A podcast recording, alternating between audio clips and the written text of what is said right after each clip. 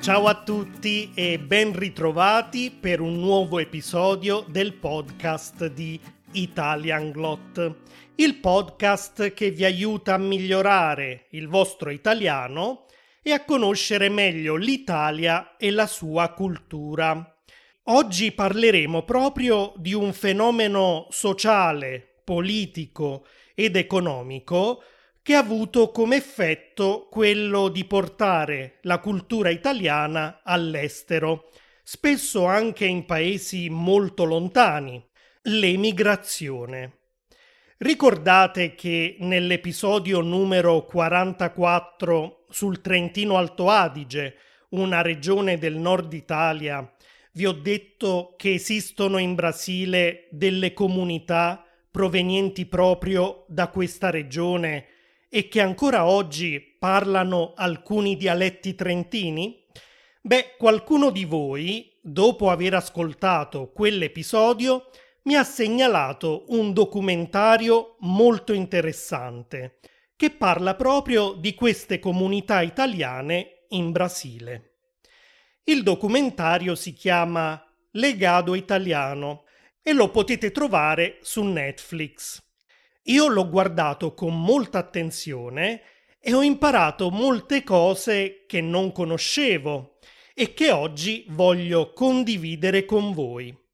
Prima però vi ricordo che potete trovare la trascrizione completa di questo episodio con spiegazioni sul vocabolario e un foglio di lavoro con un test di comprensione e tantissimi esercizi sul mio sito italianglot.com. Dunque, quando e perché è cominciato il fenomeno dell'emigrazione che nel corso di diversi decenni ha portato circa 20 milioni di italiani all'estero? Tutto è avvenuto in tre diversi periodi storici. Il primo è conosciuto come la Grande Migrazione ed è cominciato dopo l'unità d'Italia nel 1861. Voi sapete che prima di quella data l'Italia non esisteva. Era un insieme di stati, ducati e regni con una grande varietà culturale e linguistica. In seguito alle imprese militari di Giuseppe Garibaldi, l'Italia è diventata un regno unico e questo episodio storico, conosciuto appunto come Unità d'Italia, è stato la causa della prima grande ondata di migrazioni, che è durata fino agli anni 1920-1930, quando è salito al potere il fascismo. Il secondo periodo, denominato migrazione europea, è avvenuto invece tra la fine della Seconda Guerra Mondiale nel 1945 e gli anni 70 del XX secolo. Il terzo e ultimo periodo è più recente. È cominciato con la grande recessione, una crisi economica mondiale partita nel 2007 dagli Stati Uniti che si è poi diffusa in molti altri paesi del mondo. I protagonisti di questa nuova fase migratoria, chiamata nuova emigrazione, sono stati soprattutto i giovani laureati. Proprio per questo usiamo l'espressione fuga di cervelli, perché questi giovani sono spesso ricercatori scientifici, ingegneri, informatici, biologi o medici che portano all'estero il loro sapere e le loro capacità professionali. I discendenti degli italiani che hanno lasciato l'Italia nel corso di queste ondate migratorie e che ormai vivono all'estero sono chiamati oriundi italiani. Oggi in tutto il mondo sono circa 60-80 milioni. In questo episodio ci concentreremo sulla prima fase migratoria, la grande migrazione appunto, durante la quale milioni di italiani hanno lasciato il proprio paese per dirigersi nelle Americhe, principalmente negli Stati Uniti, in Argentina e in Brasile. Ma qual è stata la molla che ha spinto gli italiani ad andare a vivere così lontano? Le cause sono state principalmente due: l'unità d'Italia e la rivoluzione industriale. Nella seconda metà del XIX secolo in Italia c'erano stati infatti molti disordini sociali, politici ed economici e la fame e la povertà dilagavano. La gente sperava che l'unificazione dell'Italia potesse in qualche modo risolvere tutti questi problemi, ma in molti casi la situazione addirittura peggiorò. Non solo, mentre in altri paesi europei era già iniziata la rivoluzione industriale, il nord Italia era ancora principalmente agricolo e rispetto a questi paesi era dunque molto indietro da un punto di vista economico. Le risorse per vivere scarseggiavano e c'era un'eccedenza di manodopera costituita soprattutto da contadini e da lavoratori non specializzati che quindi non avevano un'occupazione e così a partire dal 1875 molti italiani provenienti soprattutto dal Veneto, dalla Lombardia e dal Trentino decisero di andare a cercare all'estero la dignità che la madrepatria gli stava negando.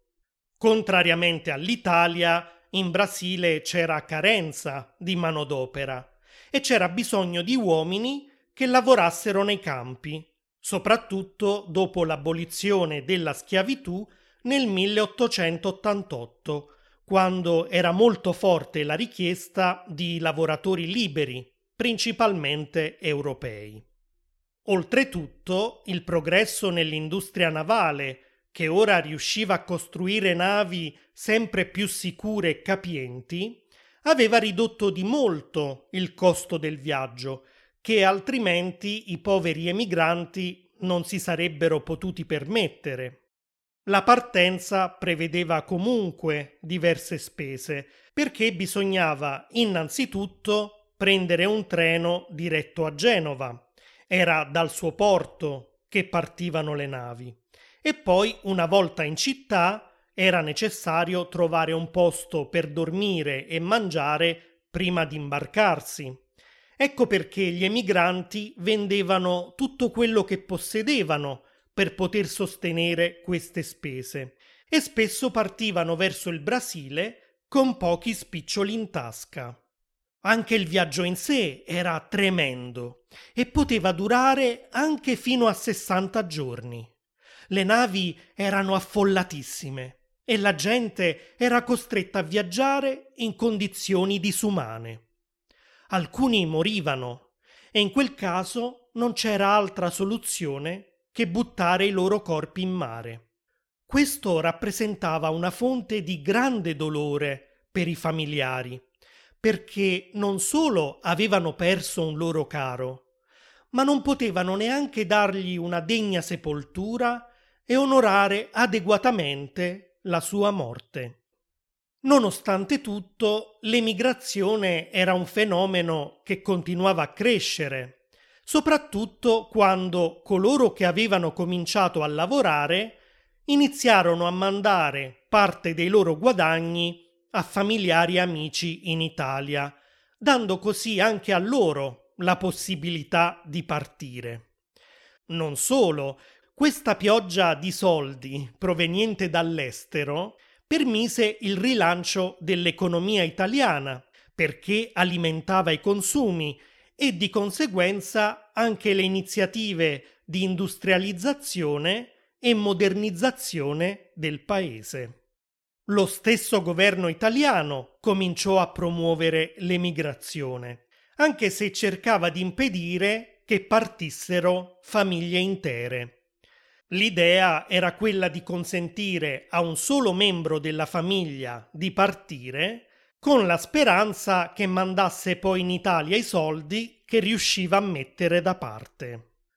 Una volta arrivati in Brasile, gli emigranti venivano messi in quarantena e poi condotti a Sao Paulo, dove gli agenti dei fazendeiros, i proprietari terrieri alla ricerca di manodopera, li reclutavano e li portavano a lavorare nei campi.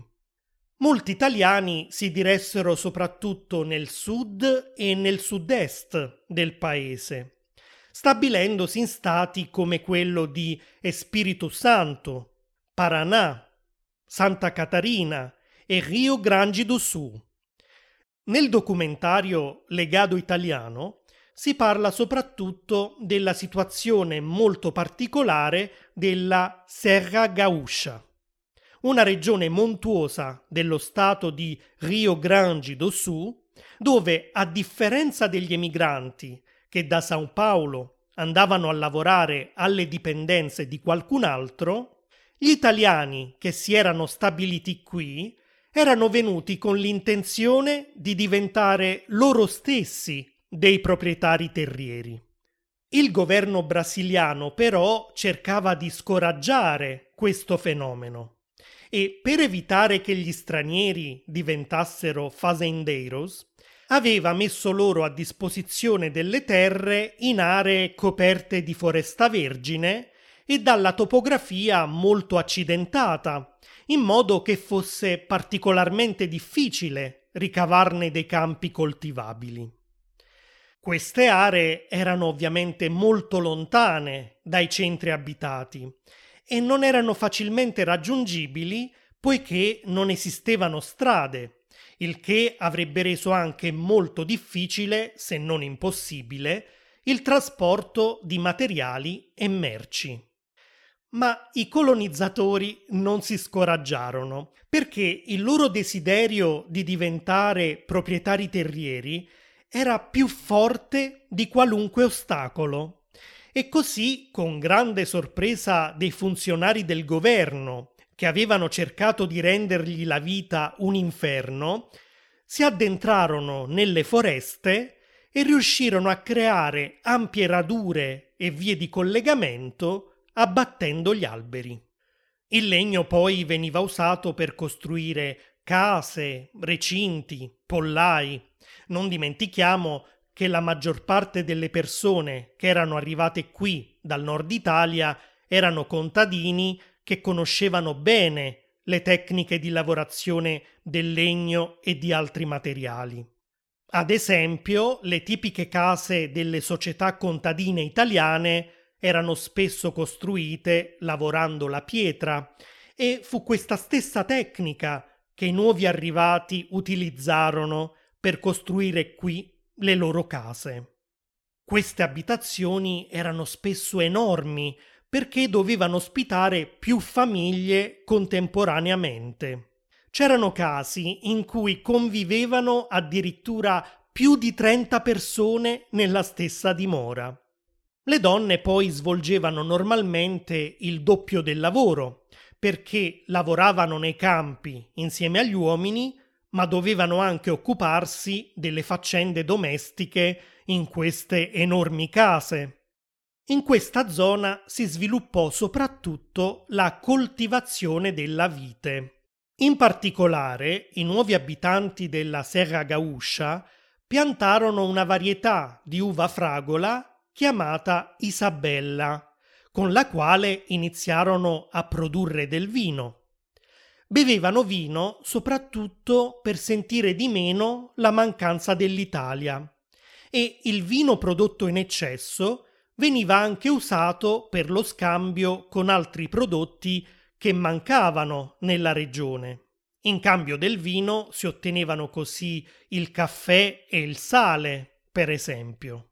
Non c'è da stupirsi se questi italo-brasiliani, nel corso delle generazioni, si sono specializzati così tanto nella produzione di vino, nonché nella costruzione di botti, sempre grazie alla loro abilità nel lavorare il legno, che l'iniziale produzione familiare si è trasformata in una vera e propria industria vinicola.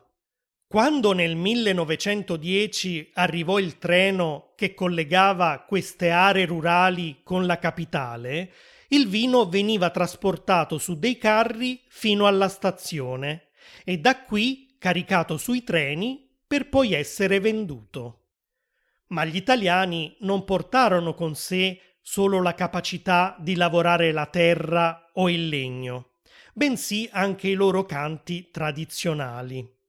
La domenica, quando non si lavorava, ci si riuniva per trascorrere la giornata insieme e allora si suonavano strumenti come la fisarmonica o la chitarra e si intonavano in coro canzoni tradizionali che erano anche un modo per esprimere la nostalgia per il proprio paese. In Brasile i colonizzatori portarono anche la propria cucina tipica, che consisteva principalmente di polenta, un piatto che in patria, a causa della povertà, veniva condito con quello che avevano a disposizione. Spesso erano fagioli e erbe di campo che crescevano spontaneamente e solo più raramente il formaggio. Proprio perché questo tipo di alimento non era abbastanza nutriente, molti si ammalavano di pellagra, una malattia causata dalla carenza di vitamina B3. Come il canto, anche la tavola era un punto d'incontro. Le famiglie si riunivano per condividere il pasto e bere insieme del vino, una tradizione che continua ancora oggi tra le comunità italiane. Come abbiamo già detto, anche la lingua fa parte del bagaglio culturale che gli emigranti portarono con sé nel nuovo paese. Non dimentichiamo però che quando erano partiti l'Italia era appena nata e nella mente di queste persone la madrepatria era in realtà la regione in cui erano nati, ovvero il Veneto, la Lombardia o il Trentino, e la lingua che parlavano non era di certo l'italiano, ma il loro dialetto locale. Le prime generazioni giunte in Brasile non impararono mai a parlare il portoghese, mentre le generazioni successive, oltre al portoghese e al proprio dialetto d'origine, cominciarono a parlare anche un misto di dialetto veneto e di lingua portoghese, che è stato chiamato Talian.